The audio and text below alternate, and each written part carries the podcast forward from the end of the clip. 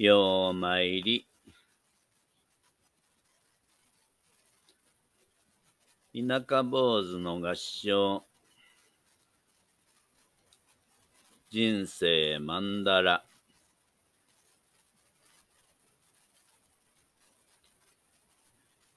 ある映画を極めた社長さんから一点、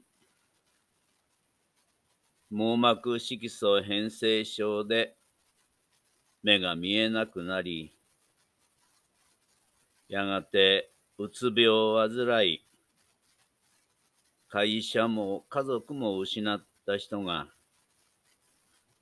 マッサージ師、鍼灸師となりました。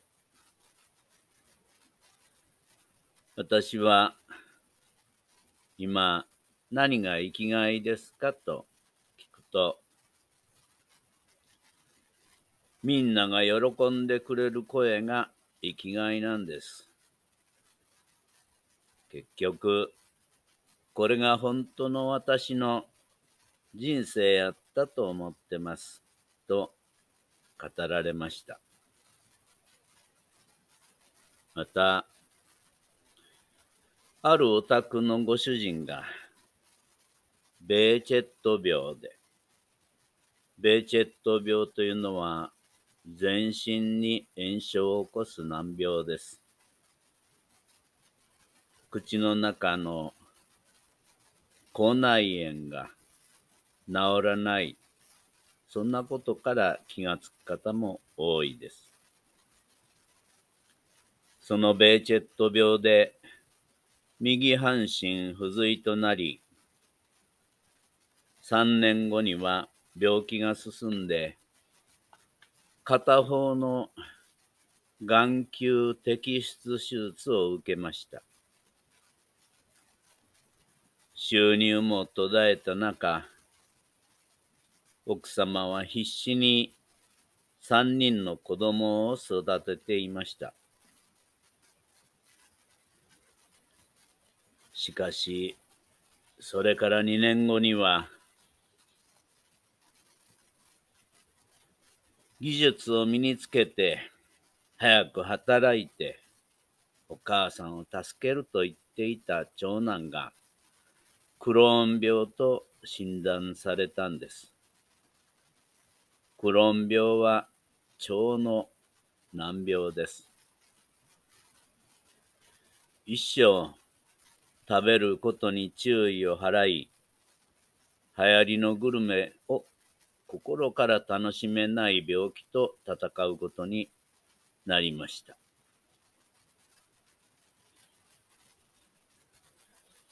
でも、この家庭から病気の父親や必死に頑張る母の姿を見て、長女が私、難病患者の役に立ちたい、看護師の道を選んで、長男も、クローン病の患者会を立ち上げてリーダーとして頑張っています。難病になって死を考えるほどどん底に突き落とされても、社会の役に立っている患者やその家族がいます。体が動かなくても、旅行に行けなくても、また趣味を取り上げられても、そして連れ合いや家族、ボランティアやヘルパーさんたちも同じように自分自分の趣味思考や活動を制限して支えてくれています。そのことに感謝の言葉でねぎらうことがとても大切なことです。私がお話の際によく使う人生マンダラというテーマは、マンダラは仏教では宇宙を表します。そして、すべてに価値があることと説いています。この意味を持つマンダラゲ、別名朝鮮朝顔は、花は美しいのですが、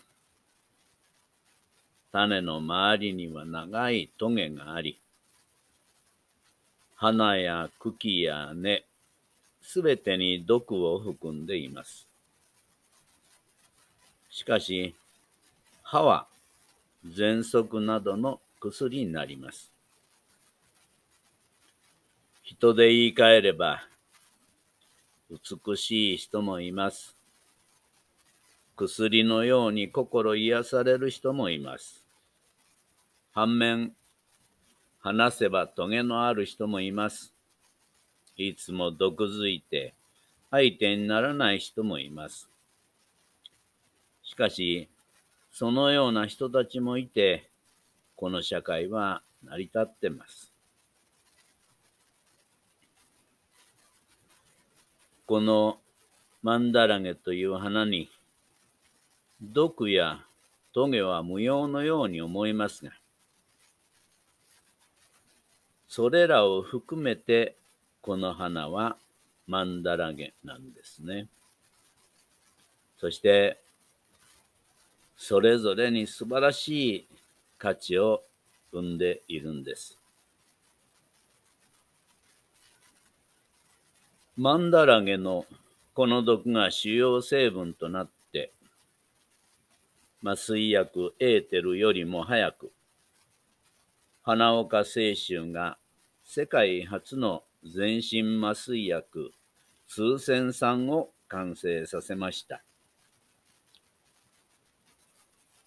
私の住む紀の川市は、花岡清舟生誕の地でもあります。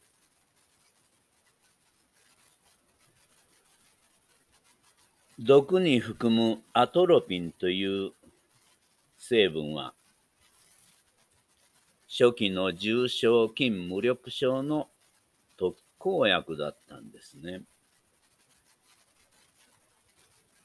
また、種の周りにあるトゲがなければ、花の種は保存されませんでした。私たちが生きる人生において、無駄なことは何もなく、病気も決して無駄ではないように思います。もちろん、病気にならないことは一番です。でも、難病患者、そしてその家族からは、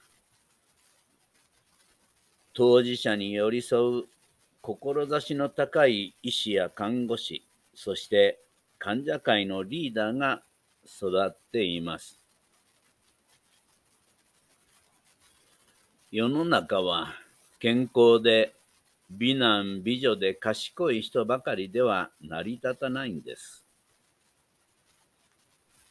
患者であっても、それはみんな社会に役立つ大切な、大切な一人の人間なんです。